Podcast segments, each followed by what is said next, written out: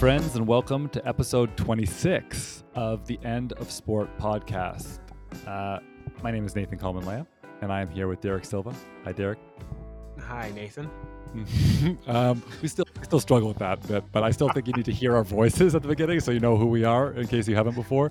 Um, so we're not going to talk for long right now because we got another long show for you, um, and it's a really important one. Uh, the, uh, you know, we do every show we do because we're really excited to talk to the guests we book. Um, there are so many topics we want to get into, um, but this is one we haven't explored so much yet, and it's vital. The topic of um, native mascotry. Uh, and we have a chance to talk to Jacqueline Keeler, uh, and she really breaks down for us exactly why it's a problem, how she's fought it for years, uh, and what's to come. Anything else, Derek?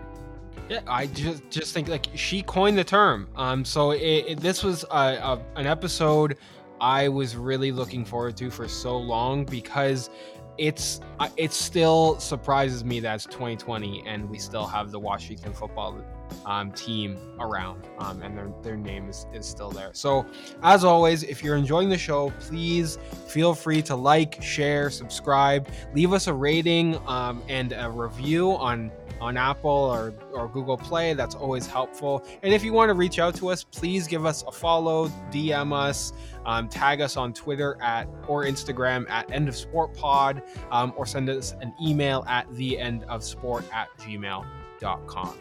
Enjoy the show.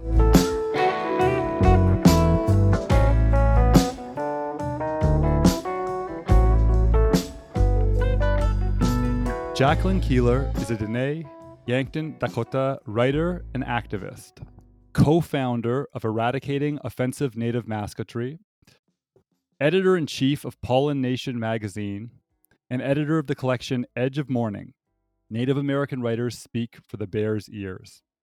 Her work has appeared in a wide range of venues, including the New York Times, The Nation, HuffPost, Salon, NBC News, and many, many others. Jacqueline, welcome to the show. Thank you. Thank you for having me. It's a real pleasure to have you with us today. Um, and the first thing we want to ask you, as we ask everyone, is how is the pandemic treating you? How are the rebellions treating you in Portland, Oregon? Um, well, it's pretty quiet. I mean, I think it's been just a time we've been sort of nesting with our family. And uh, it's been hard, though, because my mom lives four hours away up the Columbia River. And we went this past weekend to go see her for the first time in a long time. And and we had to do social distancing and you know barbecuing outdoors and and uh, and wearing we like masked up double masked up and stuff. So it was just a lot of we weren't able to hug her. And so it's that was probably that was really hard yeah i, I totally understand that I, i'm in durham north carolina and my family is entirely uh, in Toronto, Ontario, in that area, um, Canada. And so, yeah, it's been a long time since we've seen folks, and we would have been back this summer, but like we we're not we're not even supposed to cross that border. You know, at this point, that's what we feel like. Canada might let us back in because we're Canadian citizens, but uh, honestly, like we don't know if we get back across that border again or what happens. Um, so yeah, I feel you on that for sure. Uh, all right. Well, we, listen, we have so much to talk about today, um, and we really want to get into this question um, of native mascotry, which is finally seemingly getting some real, like, I mean, you and so many others have been fighting this fight for such a long time, but we seem like we are on the cusp of something hopefully major in terms of a shift with, for instance, team naming at some of the major professional sports franchises in North America. So we're absolutely going to dig into all of that. But I think really to understand that, I don't think it's really possible to understand it without first grappling with the very concept of settler colonialism itself. Uh, and it's an issue that we haven't actually got into nearly as much in this show uh, so far as we would ultimately like to, and it was probably we should have, um, and certainly something we're going to focus on more moving forward. But tonight is really our, today is really our first opportunity to get into it um, for our listeners. So it would be um, really deeply appreciated if you could perhaps start by explaining what it means to describe the United States um, and frankly Canada, but we're mostly focusing on the United States as a settler colonial society, and what it means to think of it as such, not just in historical terms, which I think for some, I mean, for most people, thinking of that, thinking of it in that way in historical terms is not that difficult to grapple with, but also as the current organization of social relations. Mhm. Yeah, it's interesting. I actually give this lecture about how the U.S. is still a colony, right? And uh, and I always say in function, if not an overt state of form, right? And I don't really use settler that much because, well, I'm not an academic, and and I, I sort of think that I'm not really sure that settler. It, it's almost it's almost too kind. Do you know what I mean? Because they don't settle really, technically. I mean, it's all about the profit motive, and so settling is sort of a is giving them too much credit for what they do. yeah. Okay. Yeah. And yeah. uh, so I just call them colonists. I don't give them the privilege of even having any claim to this land at all. You know, they're colonists. They're here to make a profit, and they're here to, you know, what do colonists do? They go to other people's homelands and then export the profit back to their own ruling class. And I would say that the U.S. ruling class has no ties to this land, really, um, and uh, and they are sort of a um, an extra national force, and um, and so I don't really I don't give them the privilege of being having any ties to this land, and so uh, so I just call them colonists. And one of the things I I think that I really hit upon this when I was uh, I was in the field. I was interviewing. I was covering the Keystone XL pipeline. This was back in 2000, I think 2014, and I was interviewing. Um, I was interviewing uh, white farmers and ranchers in South Dakota and Nebraska and they'd actually partnered up with uh, with the tribes there. Um, unlike at the Dakota Access Pipeline, with the Keystone XL pipeline, uh, you know there was uh, there was collaboration between the white um, landowners and and the tribes. And so, uh, but I was interviewing them, and they were completely. A lot of them, of course, are Republicans, right? But they uh, they were completely baffled. They were baffled by the fact uh, they looked at me and they were like, "We can't believe our government." you know, uh, gave uh, governmental powers of eminent domain to a Canadian company, TransCanada, over their lands, over their property rights, right? And they were completely shocked by this. And I was looking at them and I remember thinking, don't you know the history of this country? I mean, did you miss that day in class?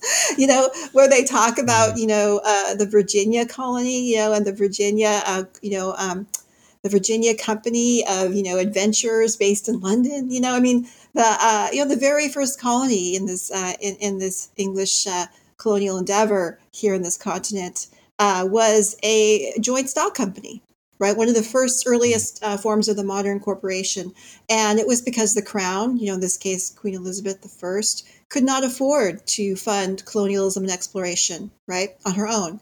So she had to turn to her subjects. And so these corporations were created. Uh, they were given governmental powers right? And they came here and they were here for a profit motive. I mean, uh, in writing the book Standoff, which I have coming out soon, uh, I lo- I went back to Jamestown. I was actually invited to speak at the William College of William and Mary there in Williamsburg, and I went back and and you know there's like they the, it was uh, you know the uh, the English colonists there. They were tied to the bed if they didn't work hard enough, if they didn't make enough profit for the guys in London. You know, it was and and, and they were. Uh, it's it, this is exact. This is the birth. This is the origin story of this country. You know, this is the DNA. This is the algorithm that determines what it's going to do next. Right? You can pretty much predict what it's going to do next based on the very definition of colonialism right and so uh, so i felt like they didn't know their their own history or their own their own story their own creation story right? And then i compare that to the creation story of indigenous people right? And i um, i was looking for something that was just as easily easily explained as that of a colonist uh, a definition. And I found this quote actually in a book. My grandmother's cousin, her first cousin, was Vine Deloria Jr., who was a very well known uh, Native scholar. Um, and he wrote the book Custer Died for Your Sins, and also uh, God is Red. You know, We Speak, You Listen, On the Trail of mm-hmm. Broken Treaties, all those books that came out in the 60s and 70s. And um, and in one of his books, uh, I think it was For This Land, he, he gave a definition which I felt was really useful. And basically a people, you know, indigenous people often call themselves the people in their own language. Uh, a people with a capital P, they have an origin story based in a meeting with a spiritual being who was a manifestation of the land itself. And in this meeting, there are agreements made, promises made to, between us, the, the people, and the other peoples that are already already on that land and the land itself right? And so, you know, if you look at my father's people, the Dakota and Lakota people, you know, we our meeting was with the white buffalo calf woman. This meeting made us a people. My my Lala used to say, "We were not Dakota until we met the white buffalo calf woman. We were something else before that. But once we met her, we became Dakota. And of course, Dakota means friends, mm-hmm. and with the Dakota Access Pipeline, they're using our name, you know, mm-hmm. and uh, and it's sort of uh, you know, and so she was a representation, a manifestation of the land of the Great Plains, of which we were about to become a people.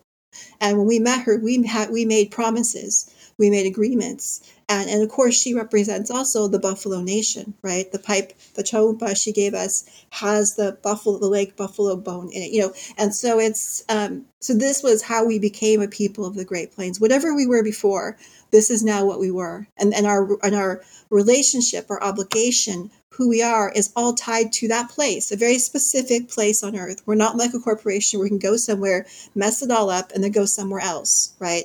And, live in Greenwich or Connecticut or wherever we live. Do you know I mean? And mm-hmm. it's so we have we're tied to this place. We're tied to the outcomes of this place, and so that's a very different algorithm and has di- very different outcomes. So this is how I compare those two um, in standoff, I actually have been working on it, and I'm actually finishing up the manuscript, which is what I was working on today. And uh, and I compare the Bundy takeovers to Standing Rock as sort of these different mm. polar opposite things that happen that sort of define the last four years, right?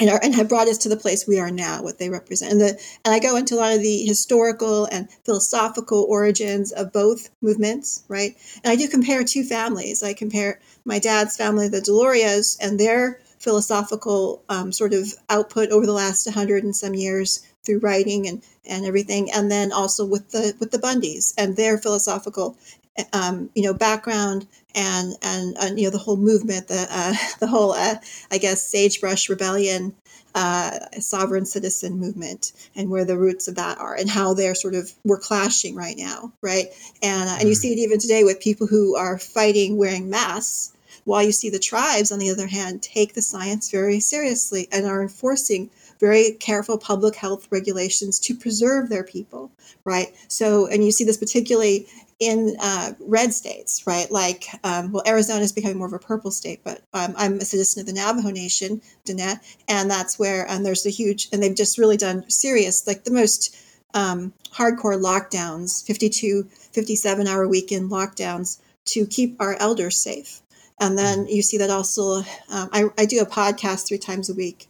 Uh, it's, it's got kind of a long title. It's for Pollen Nation Magazine, and it's called Indigenous Centered Conversations Around Coronavirus. And we actually started this in late March, thinking that, well, we'll just talk about issues having, and then it sort of expanded because all the things that are going on during the pandemic. And so we ended up covering, interviewing uh, the Cheyenne River Sioux uh, tribal chairman and his whole fight with the COVID 19 checkpoints on his reservation to protect his people from uh, COVID 19 and, and the way in which the South Dakota governor, Governor Noem, was completely refusing to deal with it and, and opening everything up. And she was trying to force the tribes, these Lakota tribes, to open up their borders so that they can get the virus. you know, I mean, it's just uh, so there's ways in which our communities we understand the science and we and we also value our people more than we value business as usual. Yeah. Yeah. Wow. Um, there's so much there. So uh, I asked you to do so much, and you really did, uh, giving us like a huge picture, kind of of the history, the present moment, and how all the things we're thinking about are kind of connected to the larger project of colonialism. And now I want to kind of bring it back to sport because you know that that's sports not everything, but it's what we're here to talk about primarily. Um, so now that we have that context, I want to think a little bit about something you wrote in 2015 for Salon. You said, quote, We are the disappearing Indians, riding out into the sunset. But really, we had to disappear, didn't we? For progress, for manifest destiny, for America to even exist. In very real ways, mascotting disappeared peoples and can be seen as a form of trophyism, like the head of a noble beast on the wall. End quote. Given the context you've been talking about, how does native mascotry in the context of sport fit into the larger project of colonialism in North America?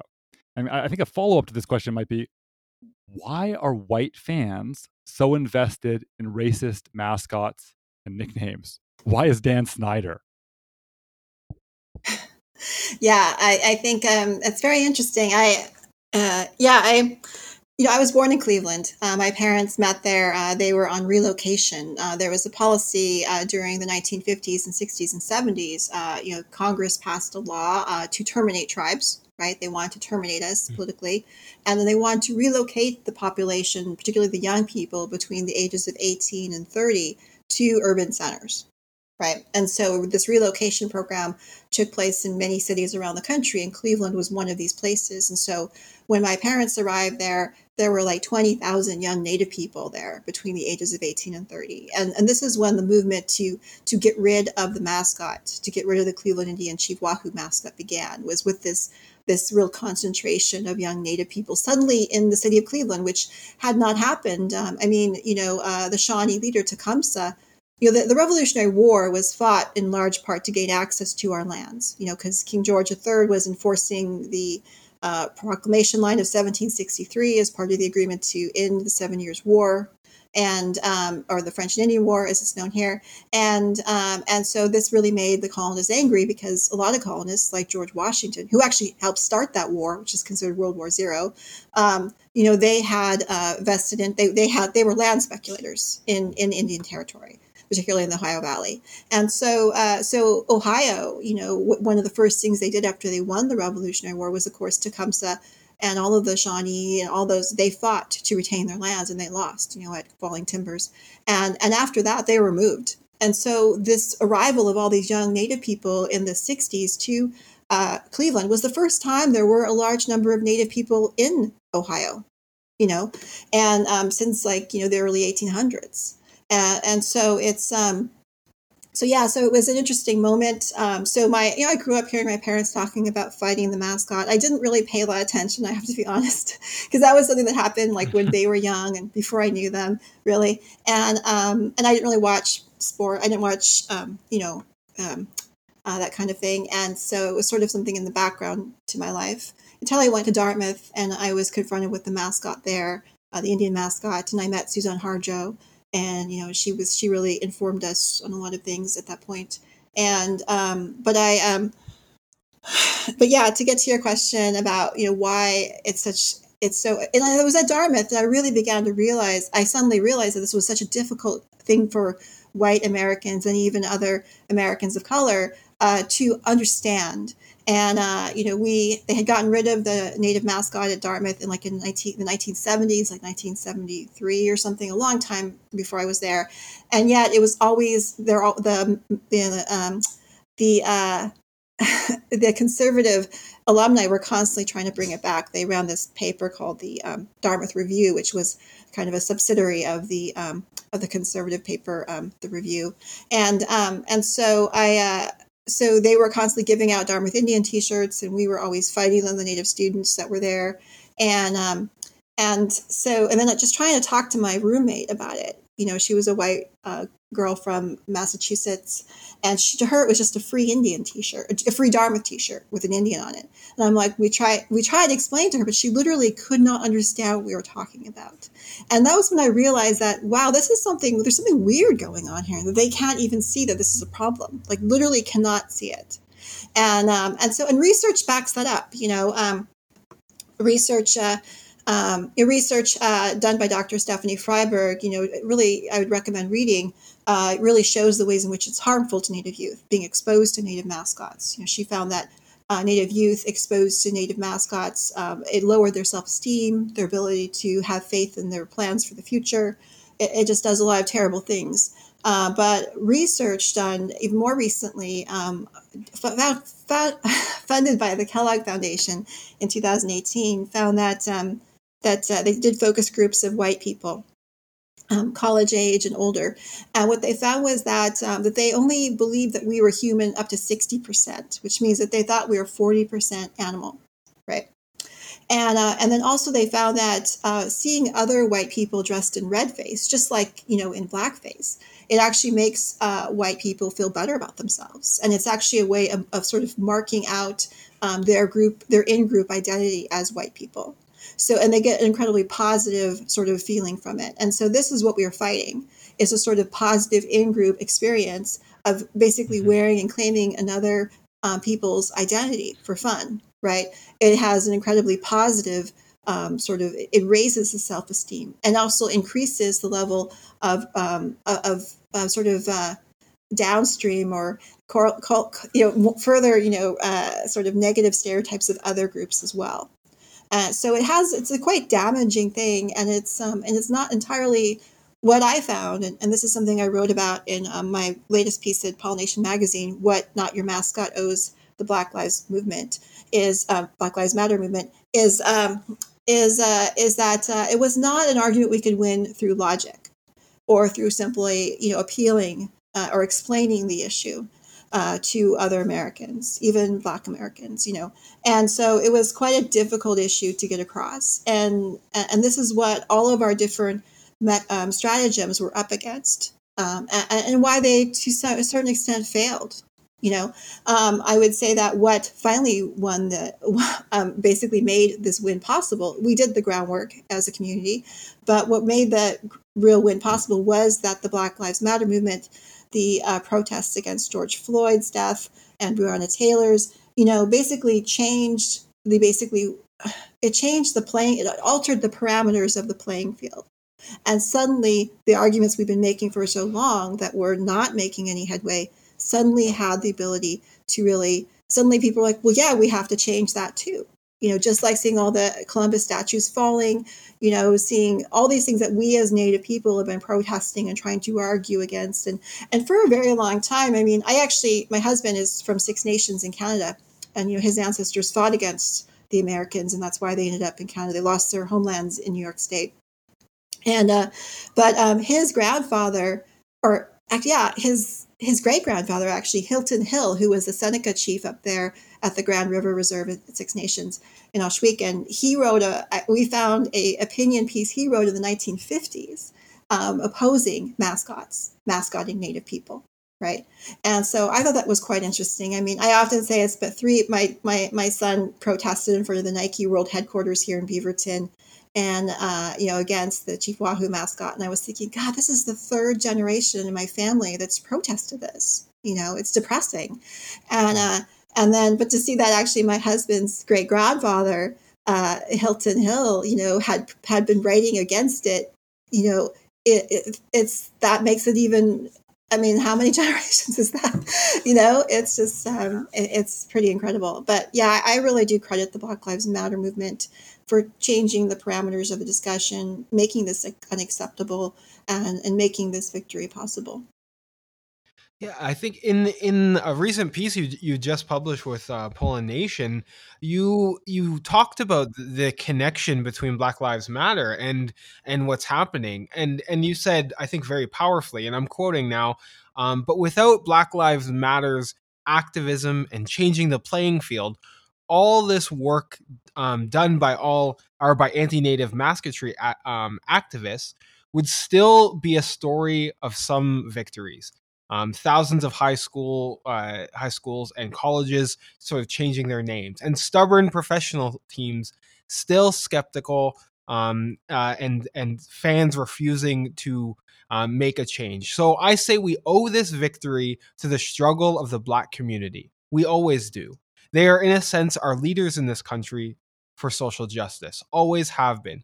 Every success we have ha- we have had has been made possible by their courage and sacrifice. And I think those are like really powerful words. And I really I'm hoping to hear more about how you understand the relationship between Black Lives Matter and anti-colonial movements in this country.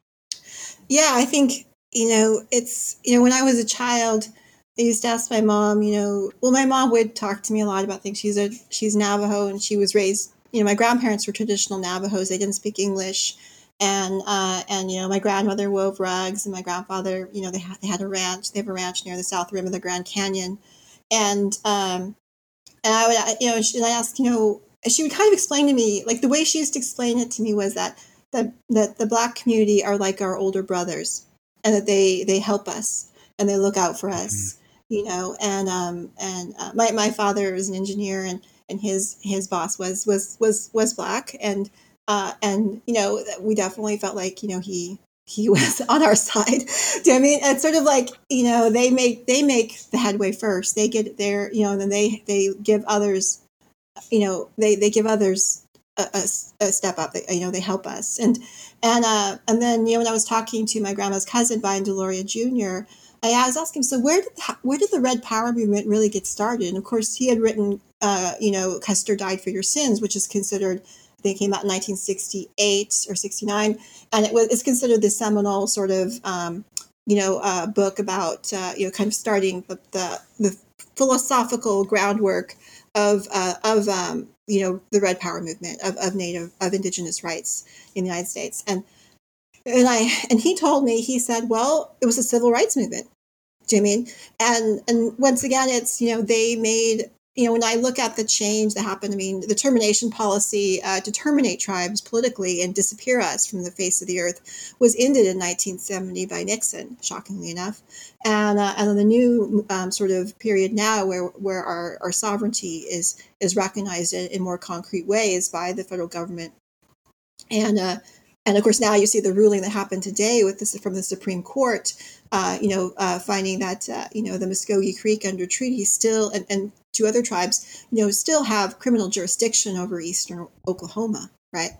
And uh, and so it's uh, this has um, been a long pathway to reach this point from almost being uh, terminated to to this point, and and so I do think that you know at least my family, I've always heard them credit uh, the you know the the, um, the social movements of Black people. There are significant ways in which we differ, uh, and in ways in which we inspire each other. I would say the fish-ins here in the Pacific Northwest certainly inspired the civil you know civil rights actions as well. There's a back and forth, um, but um, but the um, but uh, yeah, I would say that it's it's quite um, yeah.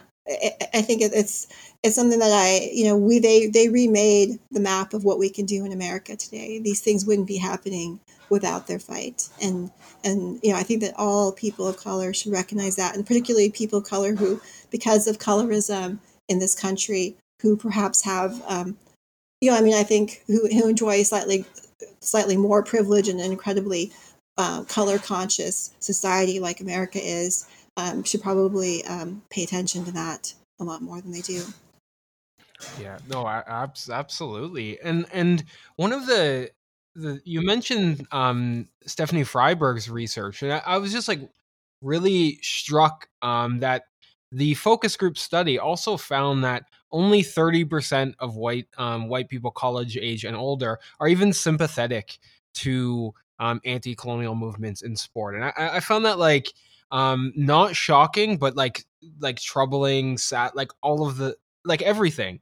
Um and and this always gets me to think of like why and we've we've kind of already talked about this briefly why is it so hard to get sports fans like to let go of like something as simple as as a name? And and this brings me i think generally to a, a question i want to ask you. Um in a in a dallas morning news op-ed you ask a, a rhetorical question that i'd like to turn around and also pose to you ask yourself why no other ethnic group is depicted as a mascot at the, at the same scale as Native Americans. So I, would like to ask you why why not? God, that's a good question. I think it's definitely tied to this triumphalism, the taking of the land and take and the extinguishment of us as a people. You know, I think, uh, or the, the, this is how it's perceived. Of course, it's we're still here, right? And uh, and it's uh, you know, I, I, you know, I often people often bring up the Vikings and things like that, and I often point out, well, it would be the same if that was the only way you ever saw white men was as a Viking. Like literally, you mm. only ever saw them as mascots, and you never saw a white man, you know, I don't know, uh, on TV reading the news uh, as president of the United States. You never saw a white family featured in a TV sitcom you never saw a white man, you know, saving the world on, in a Hollywood film, and you walked into like a bookstore like we have here in Portland, Oregon, Powell's Bookstore, and maybe five books are written from your perspective as a protagonist. I would say I, have never read a book written from the perspective of someone like me, ever. You know, imagine living in that world and then the only thing that you're seeing as and, and, it's in a very you know historical framework of the past um, is as a Viking. And what would be the first thing people would say when they meet you? right? Where's your helmet with the horns? Where's your longboat? You know, this is so. I mean, it's not a comparison really to compare with Vikings because there are many ways in which white men and women are portrayed in the society, right? And, uh, and and so it's this complete exclusion of other portrayals that leads to mascotry. And, and I actually coined the word mascotry to explain because uh, people were like, "Oh, what? What do you? How can you have a problem with this mascot? It's this noble warrior." right and i was just like well it, that's not the problem I, you know it's the problem is actually all the things they do with the mascot right all the you know the tomahawk chops you know the pocahontas outfits you know the use of sacred regalia you know uh, the misuse misappropriation of it and and you know all of the and the and the reinforcement of stereotypes which excludes our actual lived realities right? And uh, and so you know when you I, i've actually had people white people in this country tell me that i'm the first native person they've ever met right? And and, and oh you guys are still i mean literally you guys are still around you know and, and you can see the way in which all of our activism is not heard when people have never even met a native person that they know of right yeah, yeah, abs- absolutely, and, and, and frankly, you're bringing you're bringing us right to the next question we had, which is how you developed. Um, so, like, we were well aware that you coined the term uh, mascotry, and it's a great not, word. It is a great word, and that that's right. And then not your very useful term, and also the not your mascot campaign, uh, the sort of social media campaign hashtag not your mascot, um, was incredibly productive as well in terms of I think confronting exactly what you're describing this complete kind of ignorance, frankly, that so much of U.S. society has about the history. And I, I mean, like the historical perspective looking backwards, and also how that history has built a present moment of the sort of lived experiences of Indigenous people like yourself, who are forced to endure these kind of uh, you know beyond belief repugnant images uh appropriative images disgustingly commodified images. Um, so I'd love to talk about that now. Be, talk about how you have kind of fought um, have fought these horrific images over the last six years, because you know, as, as you kind of pointed out earlier, we may be seeing a change, maybe seeing a change um, in the coming days and weeks. Um, and it's something that you've long wanted but this change isn't overnight because like fedex wants a change right? It's like fedex didn't lay the groundwork for this. Fedex didn't do anything. Fedex was complicit in this just like all these other corporations were. It's the work of people like yourself that have created the conditions where it's possible for us to change these names. Um, but I'd, I'd, love for you to talk us through a little bit and, and, give our listeners a sense of what that story is. Like how did you create that um, not your mascot campaign um, and in general, what has been the nature of the activist work you've had to engage in in order to fight these loathsome racist practices of cultural appropriation and distortion? Yeah, and uh, I, it's interesting. One of my friends was saying that she, uh, she's a native artist and she would like to take it beyond cultural appropriation to economic colonialism, which I thought was a very mm-hmm. strong term. Mm. But and I would like to also uh, recognize Susan White. Um, she uh, she passed away before this happened. Um, sadly, we lost her to cancer, and she was one that led the investor um, sort of fight. Uh, she was the uh, she managed the Oneida Trust for the Oneida Tribe of Wisconsin and and she's the one that really led the FedEx and Nike um, sort of stockholder um, sort of movement, right? And uh, but uh, but yeah, I um, uh, with with not your mascot, we actually I was sort of got involved with it in 2013, and we were using change the name, change the mascot, and uh, and then suddenly uh, in the fall or late fall of of 2013, um, we started getting our, our, our tweets were getting buried by all of these tweet, Twitter accounts from India, right? And they were tweeting about sell, buying land, real estate in India, and they were using our hashtag, right? Using change the name, change the mascot.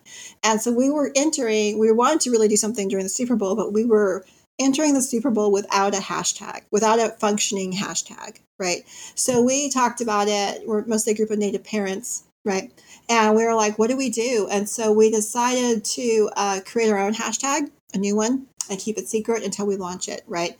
So we uh, so we thought about it, and it was actually a Cherokee mother from Oklahoma, Jenny Stokel, who came up with "Not Your Mascot." I, you know, it, it, may have been used before, but this was sort of we we kind of and I so we were like yes, and so I sent an email to all of we actually went through our Twitter accounts in 2013 and looked at our biggest followers that we had and and we contacted them directly and and many of them responded. I mean, even Chuck D and and uh, who else was Yoko Ono, all these people who were who oh, were just yeah. randomly following me at the time. I have no idea why, and um, and so we and they agreed to help and you know to tweet out for us. And so the night before we decided to launch it on saturday the night before the um, the uh, super bowl. So we did a test kind of a test run and we sent out an email revealing the hashtag to everyone and then folks started tweeting it you know. And uh, and we managed to trend it the first night. And actually and, and it's so funny the first place we trended it was at six nations the six nations reserve in canada my in-laws. and uh, and then we trended it nationally and then we did it again the next day. We were really surprised because we thought there'd be a lot more competition on actually the super bowl day. And mm-hmm. uh, and so that was how we did that and why we did it. We probably would never have done it. And we actually suspected that dan snyder was behind that that he had hired a bunch of you know some sort of troll farm in india and like you know just you know buried that hashtag you know? It's very on brand Yes, yes. So we, we had a very strong, so that's why we kept it so secret and we only let people know. I mean, you know, just a very limited number of people know, but we still managed to trend it. And so uh, you know, we built this whole tweet list up and sent it out. And as people got interested, you know, we would share it with them.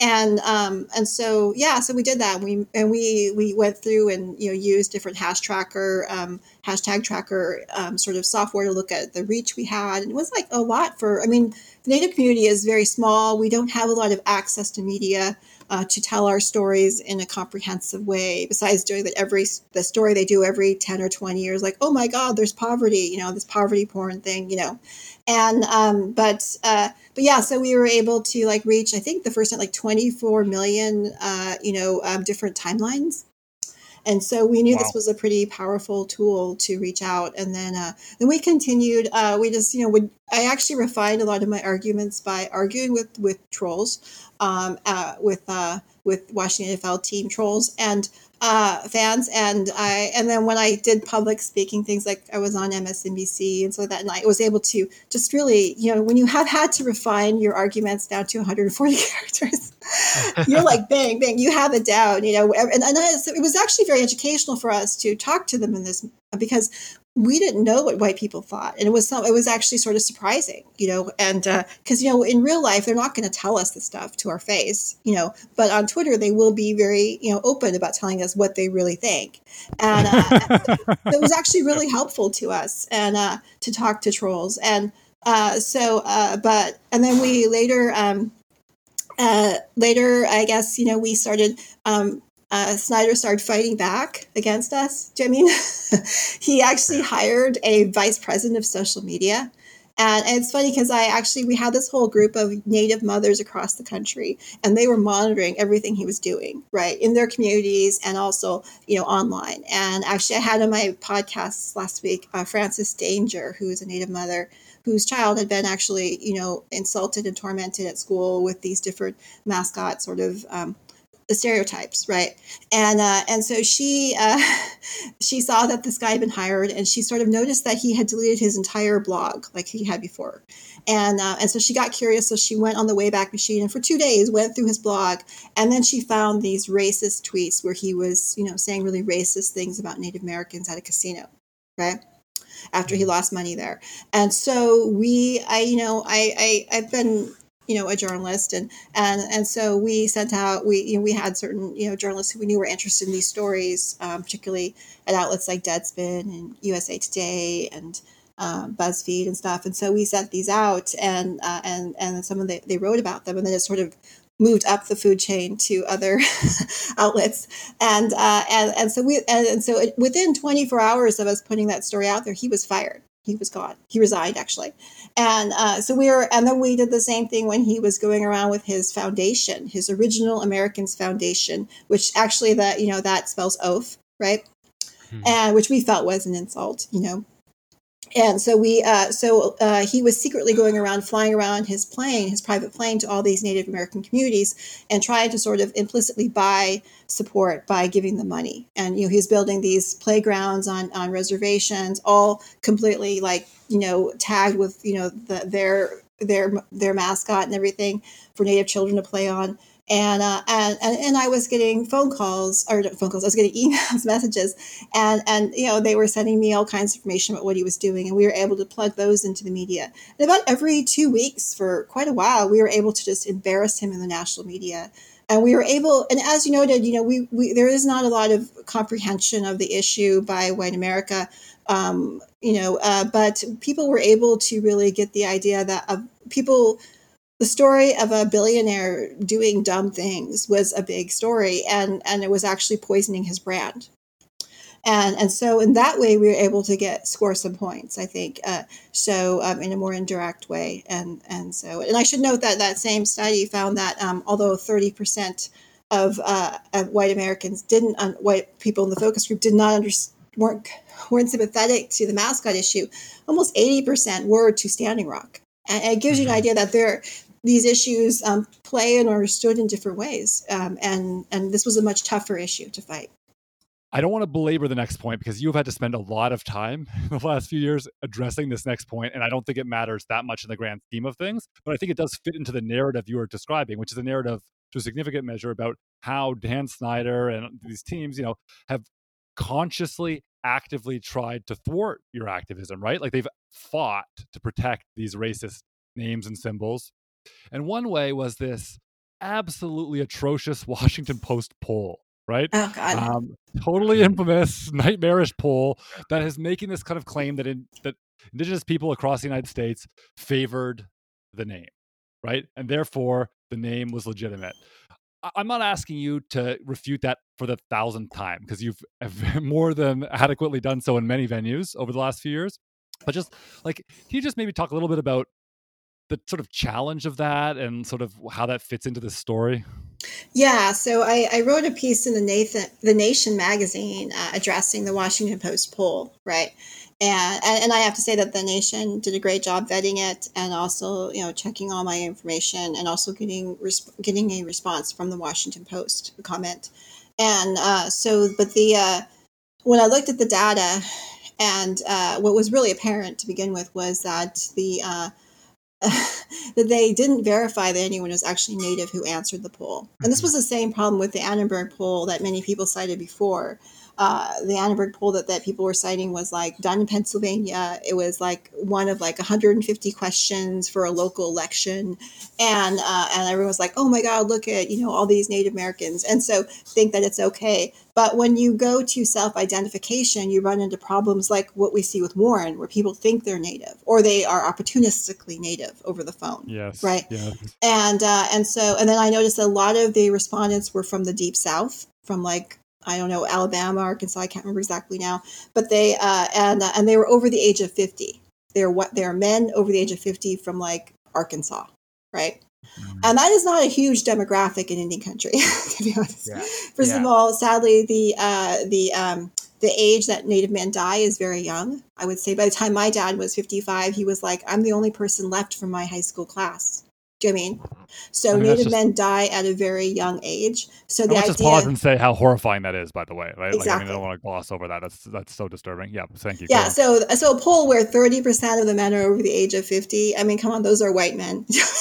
yeah. And yeah. Uh, and then from Arkansas, where Alabama, where they are actually where they removed the tribes and force marched them to Oklahoma.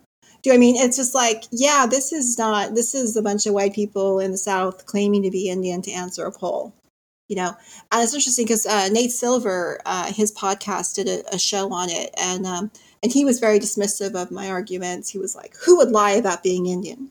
Oh nate silver. Oh great. Okay yes. yeah. Who would do that? That's ridiculous. That doesn't happen. Oh boy. Yeah oh. and i was just like oh my god. And one of his fellow pod his his other podcasters like oh well it seems like and he was just very dismissive of what she had to say you know? And um and it was just uh no, I mean, people really do lie about being native. It's really super common. And actually, you know, even what I call, I guess I've been sort of pushing this term, or I don't know if I created the term, but people seem to. Uh, but it's uh, pretendianism, you know, where people pretend to be Indian for a living, right? Sure. And yeah. um, and it's uh, and you know I've done stories on this not by choice. I didn't even know this was an issue growing up because for me being Indian was not a choice. It was it was it was it was you know it's difficult to be brown in this country to be something that people don't understand. Um, you know i think uh, and, and, you know my grandfather my dakota grandfather you know was beaten to death by the police you know? Oh, and um, and yeah i mean in police custody. And uh, we didn't even know this until um, probably 2015, uh, my cousin uh, was on Ancestry.com and she did a search for my grandmother's name and she found a newspaper article about it. My my grandmother and my aunts and uncles just never spoke of it. It was so painful, so traumatic. My grandfather was three quarters Dakota, you know, and um, and you know he was obviously brown man, right? And he was beaten to death by the police in Yankton, South Dakota, in a white city uh, near our reservation, on formerly on our reservation lands that bears our name, right? And and so you know, and my father was almost shot to death at 18 by the local sheriff. You know, I did an article about how he was he was almost Trayvon Martin. You know, I mean, yeah. Native men are hunted in this country. You know, and and so the idea that someone would just choose to be Indian, do you mean because it's yeah. it's it's there's some advantage to be gained. Is pretty horrible it's, you know? it's really disgusting. Yeah. Yeah. And so uh so yeah so i started and, and we've you know we've we've actually outed a lot of pretendians you know particularly in academia. There's a real preference. People want to save these lost indians who've been white all these years.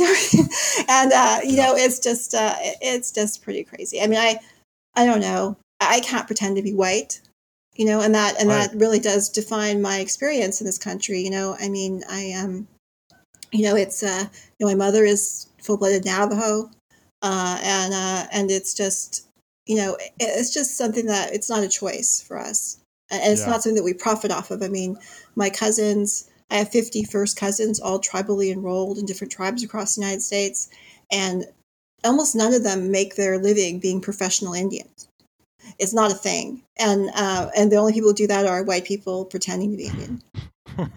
wow, yeah. yeah. that's brilliantly that's brilliantly said. That's that's the best um, rebuttal to that Washington post I've ever heard. So uh, yeah, yeah. Thank, thank you for that. That's that's really perfect. Um, I want to talk a little bit about Nike now, partly because I just I get really caught on Nike because um, you know it's not just this issue. This is a great example of Nike's you know, just cynical commodification of anything they can possibly commodify, basically. Um, and you know, so we've talked about how Colin Kaepernick, for instance, right, has been commodified by Nike, and this that's not that's not uh, a condemnation of Colin Kaepernick um, because he has done amazing work and was put in an extremely difficult position. But it's to talk about how Nike is more than willing to sort of take up the symbol of racial justice if it's going to sell some jerseys, right? I mean, they're comfortable yeah. doing that, and they're comfortable selling Chief Wahoo jerseys. Um, doesn't mean doesn't make any difference to them. Uh, they'll sell whatever they can, and they understand how to exploit different markets in different ways. Um, exactly. Yeah. So, the, but the thing I want to touch on because I think that this is really interesting to me and something I didn't know as much about as I should is that so you've obviously been talking about the fact that you've had this investor strategy, right? Like you want to shame these investors, but, the fact that their companies are invested in these racist symbols. And that is something that they should reject on basic moral grounds, right? And make it difficult for them to stand aligned with those symbols as they are struggling to do right in this moment, right? And, and this is what you this is the connection you've made in this Black Lives Matter moment. How can FedEx stand before the world and make some kind of Black Lives Matter solidarity statement, and the same, and the same, um, by the same token, engage in this act of red face, right? It's just, it's bullshit. You can't do that. You can't do that at the same time, and so you force their investors into this position where they have to then de- divest from um, from this brand in that sense, right? So it's clear. But the Nike thing that's so I don't know. It seems so troubling to me, and I I, I actually haven't heard you talk about this, but uh, and you may have talked about it in some other venue. I just haven't heard you talk about it, but I feel like you've gestured at it. I've seen you gesture at it on Twitter. Is the fact that the company has this N7 campaign, right, which has to do with um, I- indigenous people being marketed through the brand Nike, and I. I don't. I think you know a lot more about this than I do, so please correct me about anything I'm wrong about here.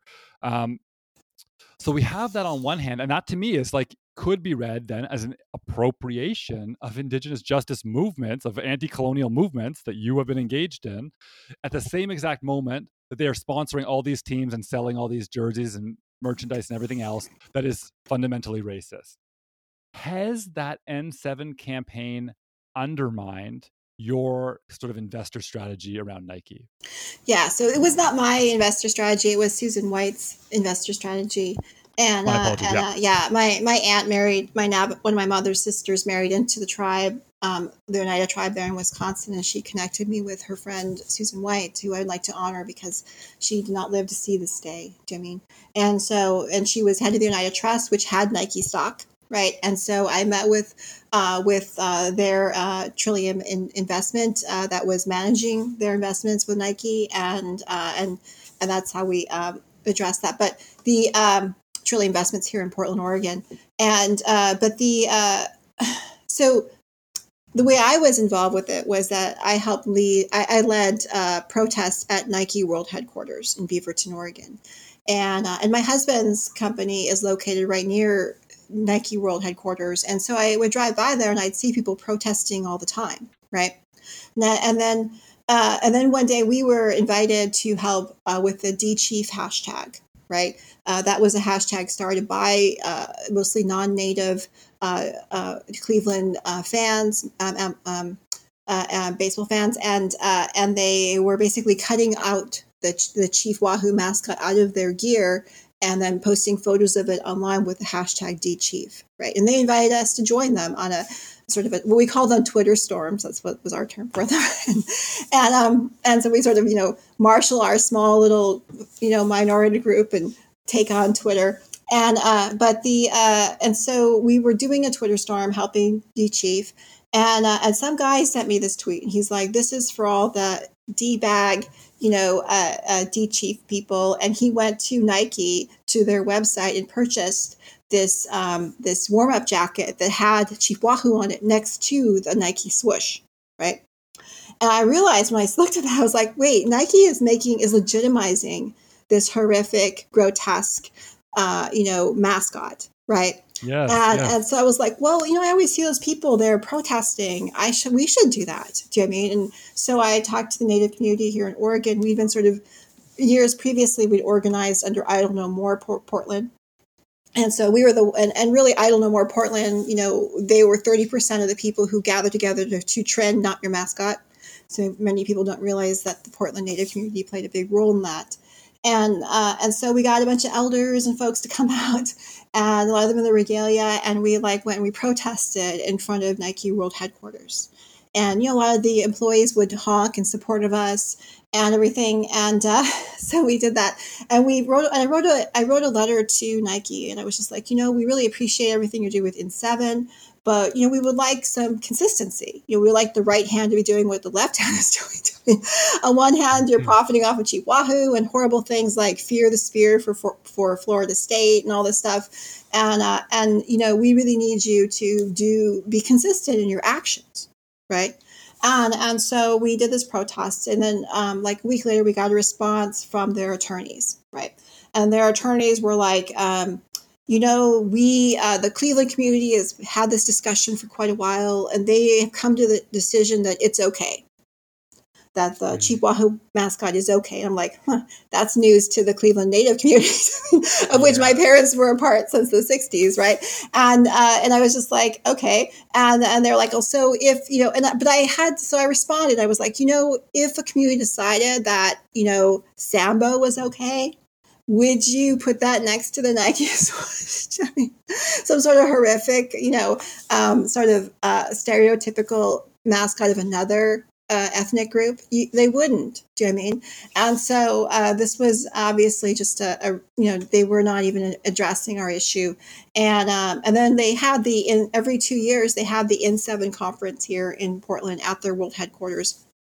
And N7 is an initiative to create a Native American shoe, right? And and they use Native American feet to pattern on because of diabetes and stuff like that. And they sell them through Indian Health Service clinics. And then it was actually the idea of a Native employee who worked in the warehouse, right? It was his idea, and uh, and so uh, so they. and they donate the proceeds to the Native community, right? And uh, and so uh, and there are issues with this program. One issue being that. Uh, and it was brought up by uh, Navajo anarchist Klee Benally, which is that these shoes are made in sweatshops, right? How does this, you know, what does this have to do with us if it's made in a sweatshop? Number two, uh, when they hire designers, native designers, they don't allow them to actually design anything. It's basically more of a, um, what do you call it, a licensing deal of their art, right? And then the designers from Nike apply it to the clothing and the different things. And then two, I received reports from uh, Indian Health Service clinic workers that they were being pressured to sell these super expensive um, sneakers to Native people right? And on top of that, the money apparently was coming, the money they were donating to us were coming out of the sneakers we were buying.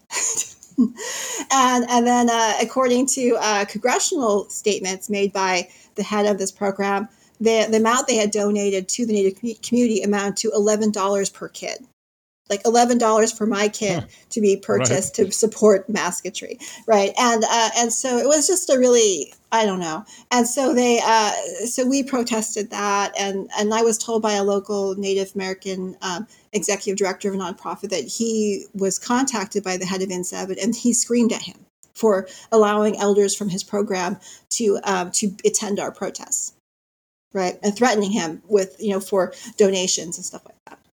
Uh, and so, and actually, we got a lot of pushback also from native celebrities. they exist, and and they were like, you know, they like on their Instagram, like, oh, look what N7 gave me, you know, look at this swag, and you know, and they were very upset at this protest because it endangered like whatever little income they were getting from that. And one of the Nike designers, his friend told me, well, you know, my friend said that when he got the Nike, you know, contract to design these shoes, that his kids would never have to work at sweatshops and so we were facing a lot of pushback from even in within our own community who who were financially had financial self interest in this. And um, and so it was it was a difficult moment. I mean, it was difficult to push that that that sort of that invest that sort of um, fight to taking the fight to the companies, especially when they have a program like N7.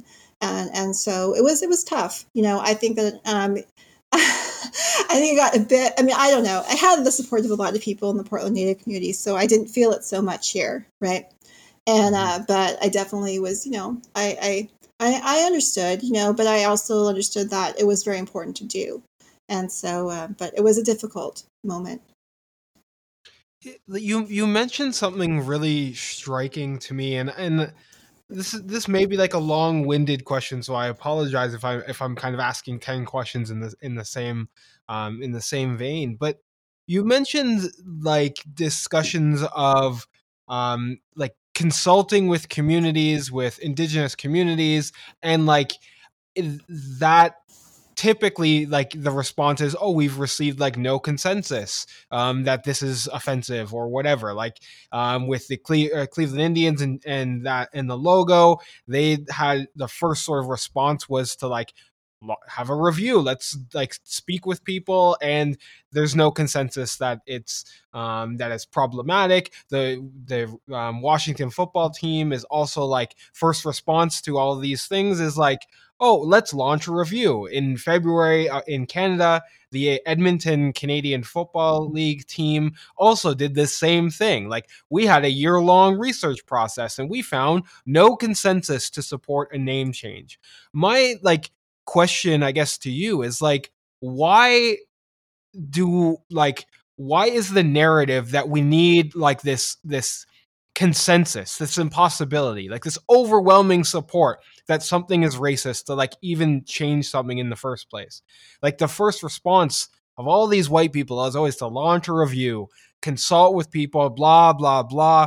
And they always kind of come back with this like same thing. No consensus. Not everyone agrees. So I'm like, like, what do you make of this logic? Well, it's just typical. I mean, they always find Indian to sign that treaty, don't they? I mean, they always find someone and and or they make him a chief, right?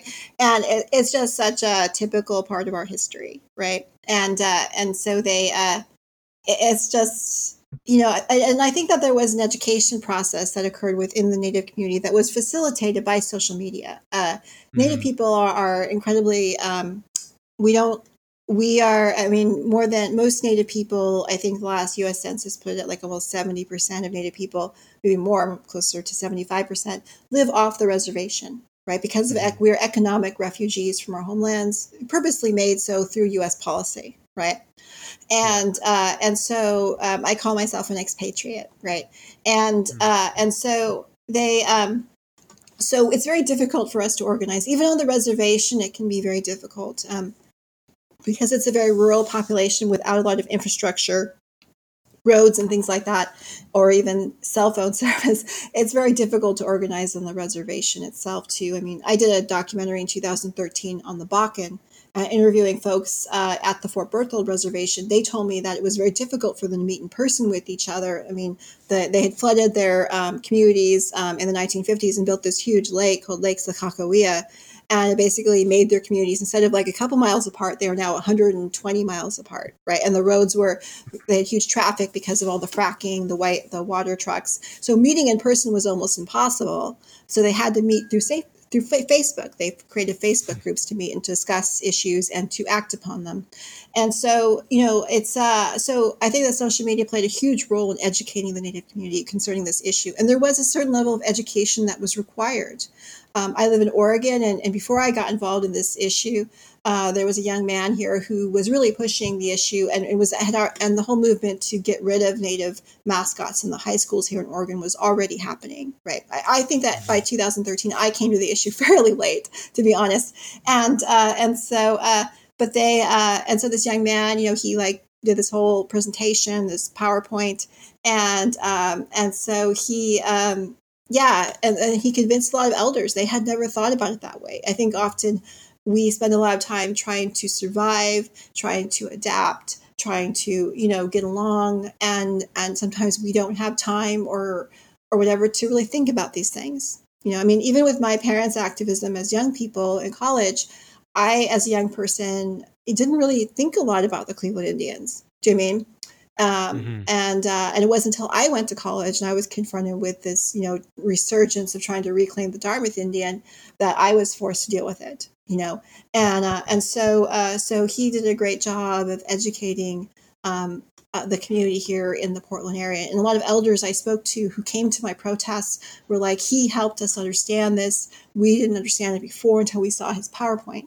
You know, and, and so mm-hmm. it's it's a process. I think um, and and certainly social media has been a huge boon to the native community nationally uh, to be able to because you know you don't understand what it's like to be part of a minority group where your feelings your thoughts your experiences are not there's no place in which they're being intellectually sort of discussed um, you have to do all the work on your own uh, you know, if, if, you open the New Yorker, no one's discussing your issues in a meaningful manner, in mm-hmm. a consistent manner, you know, or the New York Times. You have to do that work on your own as an individual. And, and so, what social media, and particularly Facebook, because a lot of our elders are on Facebook, uh, is the ability to really discuss these things in depth, in long terms with with each other, and come to terms with with what we're dealing with. And um, and so this has been a huge part of it. And and so it was um, so yeah, it took some time to motivate to, and, and, and if you see studies that actually, and really there's only one study I've know of that actually made sure that people were enrolled, uh, was the uh, California State University Hayward study, uh, which was actually conducted at powwows, which makes the study a little weaker, I think. But uh, according to you know strict social studies, you know randomization factors, you know c- uh, concerns. But uh, but what they found was that basically um, almost seventy percent of Native people understood the issue and and uh, and then a smaller portion were pro, and then another smaller portion were actually uh, sort of indifferent. So that is probably the most accurate um, study, I would say, and as far as proportions that I know in my own family, right? And so that reflect what I actually know in real life. So it's um, yeah, it's I think most Native people understand what it means to be mascoted, and and you know when um, when Dan Snyder was trying to, uh, you know, try to mess with us, you know, he was trying to bring in the Red Mesa Indians from the Navajo Nation down to his game in Phoenix. And then he was also trying to bring Zuni people down to his game in Phoenix. He was busing, he was mm-hmm. he was providing buses to take them down there, and you know chartered coach, coach buses. And uh, and I was tar- I was tasked with talking to the governor uh, in uh, Pueblos. A lot of their leaders are called governors because of the Spanish context history.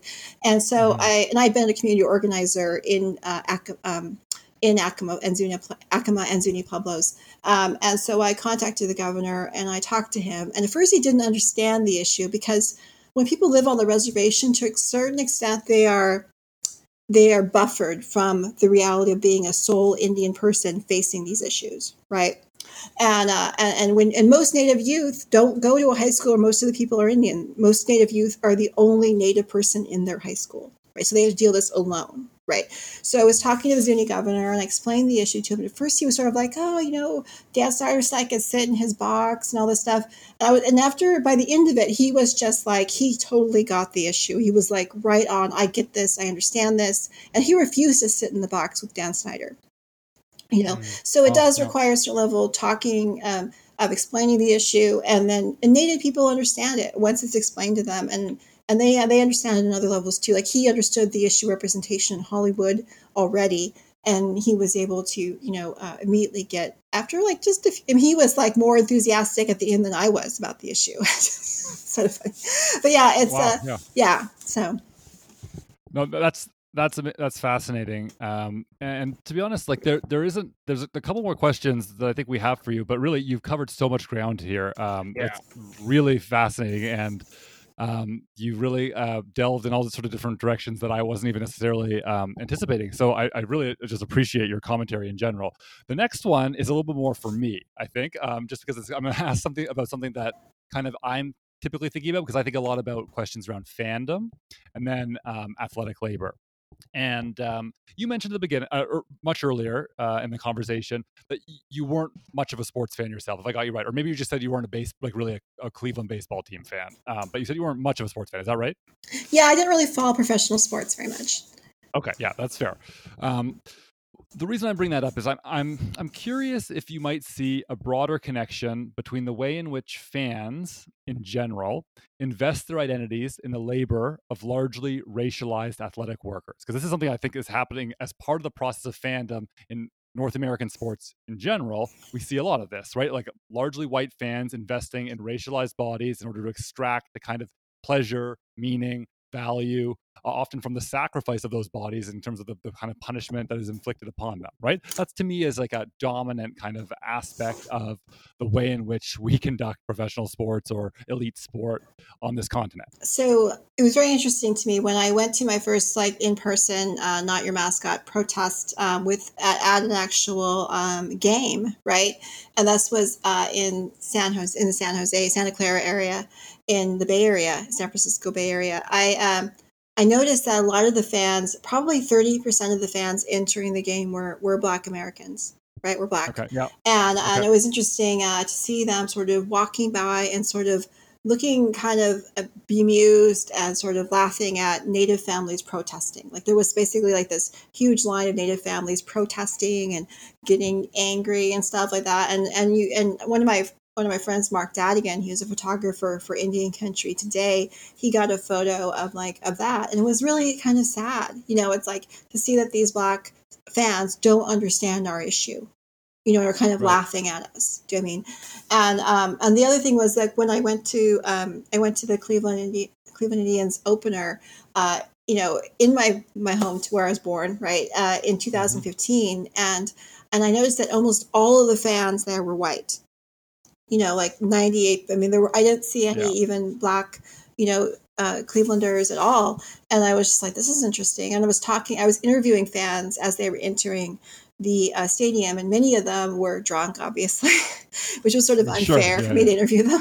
And, uh, and, and they were like, many of them were like, uh, Cleveland is a very immigrant community uh, an immigrant community from the early 1900s, right? It's still sort of because there wasn't a lot of um, a lot of economic growth in the late 20th century. They are sort of frozen in those econo- in those ethnic groups, right? Mm-hmm. Mm-hmm. And, um, you know, and I was interviewing them, and one guy was like, well, I would be fine if it was a Slovak. It's like a large Slovakian community there.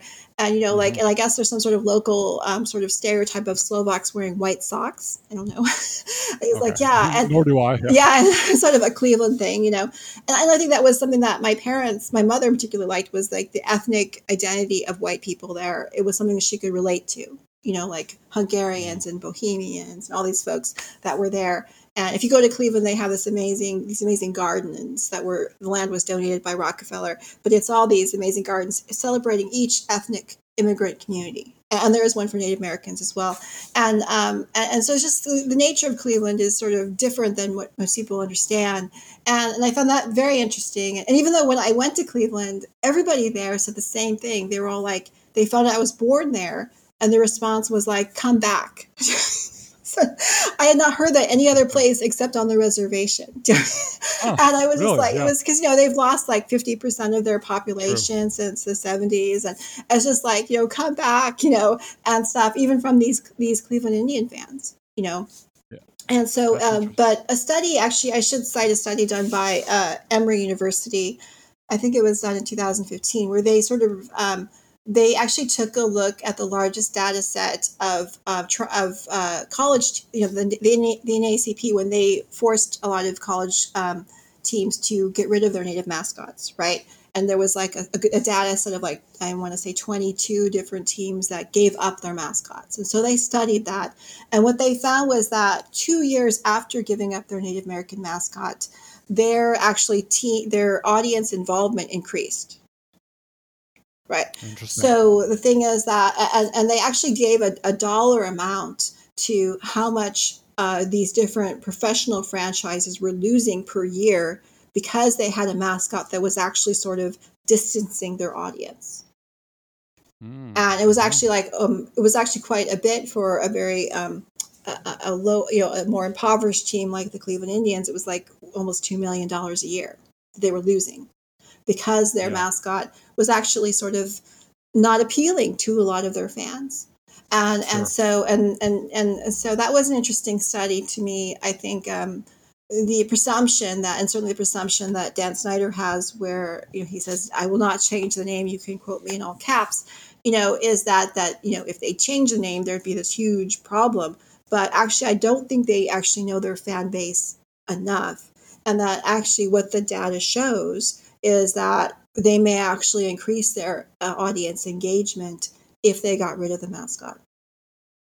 Yeah, that's really interesting, and and I think that you're right. Like that, I find that extremely compelling from kind of a just um, a sort of marketing standpoint, right? From the team's perspective, if they want to like build their brand as much as possible and capitalize on the largest market they can have, um, that's really compelling, right? Like, why would you want to turn off a possible sector of your fan base? Because the truth is, the people who are so passionately invested in the team they actually like would care about the name and even want to cling to the name are very unlikely to ultimately abandon the team just because the name changes even if they don't want the name to change right so that that makes a lot of sense to me too.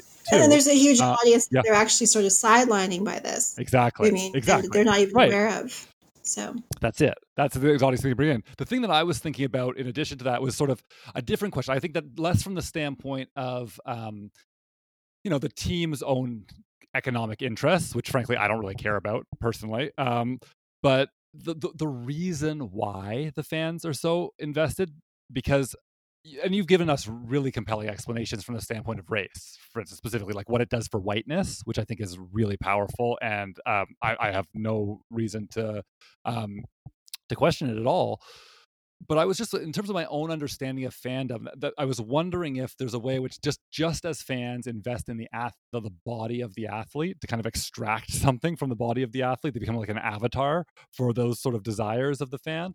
If the kind of mascot was in a weird way doing the same thing except that this way in this sense right the kind of appropriation uh, and the violence of that fandom and, and the who it's being taken from is like not just the individual player's body but like an entire community, right, across of of indigenous people um, across the country who are suffering in a very real way because, like, in order to fuel that fandom. Um, but you know, that was just something I was thinking about. But um, I, I, find your explanations really convincing. Um, well, I think that the study that Dr. Stephanie Fryberg did of of how uh, Native youth respond to the mascot is is pretty compelling. I mean, my theory about why one of the things that was interesting from her study was that she found that Native students who said that they were okay with mascots, right, Native mascots, actually experienced the greatest decline in in self esteem. And I would say this is because they're expending a lot of energy making it okay energy they could use for other things. You know, that that's the that's that's sort of a price we pay, and it's it's another form of of um, extraction.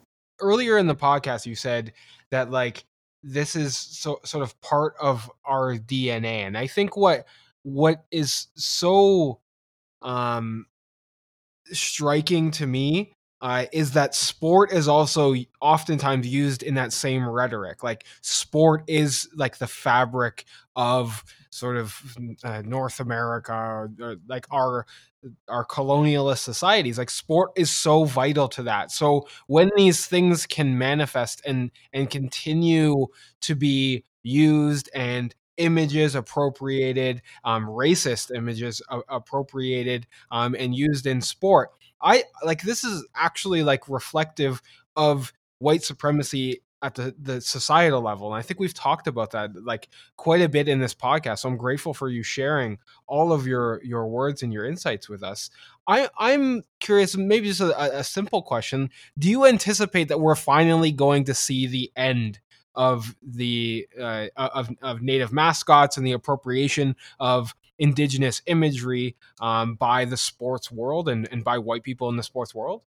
Yeah, I think so. I think it's, and that would be due to the Black Lives Matter movement. I think we are mm-hmm. seeing a real end. And I actually, it's interesting driving to my mom's house. I, I wanted to tag where I was driving along, and it was the Columbia River Gorge. And I just couldn't bring myself to do it. Do you know what I mean? I, mm-hmm. I mean, Columbia, Columbus, you know, I mean, the river is named after a boat named Columbia, but of course that boat was named after Columbus, you know, yeah. and uh, and it's uh, you know, I just I, and I started sent out a, a, an Instagram saying, you know, can we change the name back to I don't know, I know this Hobson name is Nichuana, right? And mm-hmm. um, mm-hmm. and of course it's a big it's a long river, so there's other tribes that have names for it as well. And, uh, and there's actually an international um, uh, treaty going, a Columbia River Treaty going on right now between Canada and the United States, which the tribes want to be a part party to, mm-hmm. which they're being, uh, which the U.S. government is refusing them uh, rights to participate in this treaty about the use of their of their river right? And uh, mm-hmm. and so you know i hope this continues. I, I, think it will. I think once again i it's you know the black community changed the parameters of how we discuss these things what's acceptable. For so long we've walked around in our lives with these horrible statues. I mean when i visited for some reason, uh, colleges in Virginia keep inviting me to come over and speak. and I was there, and I, I, was at the University of Virginia this past year speaking, and I they and some of the um, staff and students, faculty took me to this this horrible statue there, and um, and of course the University of Virginia was designed by Jefferson, right? The yeah. whole campus, and and it was built by slaves, right? And uh, and it's uh, you know I went there and I looked at the statue. The statue is uh, honoring um, William Clark's brother, uh, who was the uh, he was considered the guy who basically um, conquered the the uh, you know the conquered the Indians in in Ohio Valley and the Northwest Territories, right? And and and in on the statue behind him, there's a native woman crouching in fear as he dominates her on a horse. And uh, and and they want and, and now these statues are coming down. You know where before you know i mean i mean a woman died at charlottesville virginia with yeah. that protest. Yep. and, uh, and and the statue remained you know and now these statues yeah. are coming down. I was invited to go to San, the city of san francisco actually invited me out to come and interview the native american uh, community there the urban community while they after the statue a really racist statue that was there showing a conquistador or you know uh, or maybe it was a threatening a native person and crouching down you know. It was in front of city hall there in san francisco. It was called into the trail i think. And um and and so they removed it and I was there, you know, and uh, and then they uh, they did a whole thing where they put native people, native native the local native urban community was allowed to come and stand on the pedestal and have their photo taken, right? and then I interviewed uh, community members afterwards, and it was just like, you know, this is what we. You know, there was just something so incredibly. He, I mean, I lived in San Francisco for a couple years and about four years, and and uh, you know, and I I was a journalist there, and I walked by that statue, and, and there was nothing we could do to get rid of it. And, and, and Union Square in in San Francisco, there's a statue there, um, which is in honor of the uh, the uh, defeat of the Philippines, right, where they killed a million Filipinos in three days, right. Mm. There's all these statues uh, to to celebrate white supremacy in this country, and we have to live with them and walk around them and use those words and those names. And you know, I really do think we're at the moment where that's going to stop. Where that's no longer acceptable. It's never been acceptable to me. I mean, mm-hmm. and uh, you know, from I wrote this piece about Thanksgiving and about how my mom, um, you know, when um, when she was when I was like in kindergarten, she explained to me a lot of these things, and even as a five year old, I was so so outraged to find out, you know, how this country was founded on the taking of our lands. You know, you have a native mother who's explaining this to you, and and you know, and I wanted to do something about it, even as a small child and mm-hmm. you know and finally you know and i remember in the in the piece i talk about how my mother told me when I if they teach you know when you sing um, "Land of the Pilgrim's Pride," you know to sing uh, "Land of the Indian's Pride." You know, and I did. I was embarrassed because I was the only one doing it, and uh, and but it was something I did, and, and I did it softly because I was like, you know, I wanted to do it, but I couldn't bring myself to sing, even as like a five or six year old, to sing "Land of the Pilgrim's Pride." You know, and so my mother directed me to sing "Land of the Indian's Pride," and I did and but it's often been a thing that we've done on our own you know and, and why people have never understood what we're talking about. And so i think it's quite a gift to be able to live in a country in a place um, where people understand what we're talking about. Dan snyder donald trump like these people are are the same in my view. Like they're they're both fueling the exact same project. They're they're fueling not just the massive structural racism but actually as you put it the overt white supremacy that i think we've seen kind of re-emboldened since 2016 the washington name is like certainly not a name of honor. Like that team was very much built by a white supremacist, uh, supremacist, and and protecting that is actually protecting white supremacy, and that's really important, I think, to this discussion.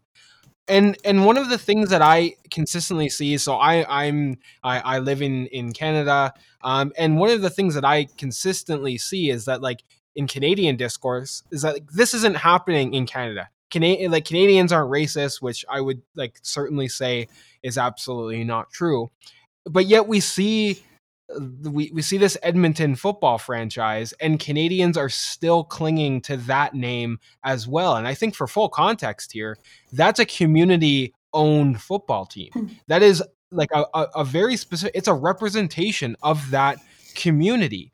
So I, I don't necessarily think I have like an overall question. Um, but perhaps if I could just like get your thoughts on um, how you see this as a sort of global project that that goes beyond just the United States. Oh yeah, I mean this is a problem all over the world. Uh, people stereotype Native people. I mean there are uh, there are teams in Europe with these stereotypical names in England, you know, uh, in, in, the British mm-hmm. Isles, uh, you know, and and I know that there um, there's a huge issue with um, fake Native jewelry um, there was a huge $35 million bust done by, ironically enough, the Fish and Wildlife Service. and it shows you how we're grouped with animals enforcing the Indian Arts and Crafts Act, right? A Filipino made uh, fake native jewelry. And and you can go to Thailand and see Thai people dressed up as natives selling you native made ju- na- native jewelry, quote unquote. And so it's a it's a problem all over the world. And of course, you know that, but that was a, um, a stereotype promoted by um, by America. Uh, particularly with the Wild West shows, um, you know, that toured the world and were seen by 10 million people, and even folks like, you know, uh, Sitting Bull participate in them. Uh, and these promoted stereotypes about us, right?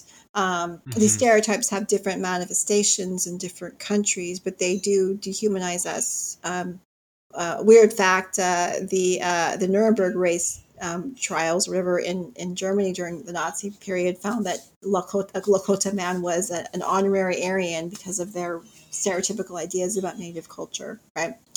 And uh, so, but it's uh, it has you know it's um yeah it, it, promotes stereotypes. I think every study has found that these are mostly. Uh, I know the University of Buffalo uh, did a study, uh, a survey of studies in 2015 that found that these um, that these stereotypes promoted are primarily negative. You know, they're not mm-hmm. positive. So, uh, but and like I mentioned, my my husband's great great grandfather, you know, was writing against uh, stereotypes of Native of, of, First Nations people in Canada in the 1950s. You know, mm-hmm. so this is an ongoing problem, and, and I am um, I know that there's been um, a folk guy, a guy Brad I worked with. He uh, he's from um, from up there near uh, Toronto uh, tribe there, and he's been filing. Um, um, I know I, I can't speak to a detail, but civil rights cases. You know, there's actually like a a, a court you can go to to challenge these things and and things like that. So, yes, well, Jacqueline Keeler, thank you so much for your time. We've taken a lot of it uh, this evening, uh, but we did it because you had so much to say that I think we need to hear, uh, and we hope our listeners um, listen to every moment of this one because it was as important as any we have done so far. Thank you so much for sharing your experiences and your views. Uh, and I hope you're 100% right. Uh, and this is the end of Native Mascotry. Thank you so much. Thank you. Thank you for listening to another episode of The End of Sport. If you're enjoying the show, please feel free to like, share, and subscribe. Give us a follow on Twitter or Instagram at End of Sport Pod, or shoot us an email at theendofsport at gmail.com. Thanks for listening.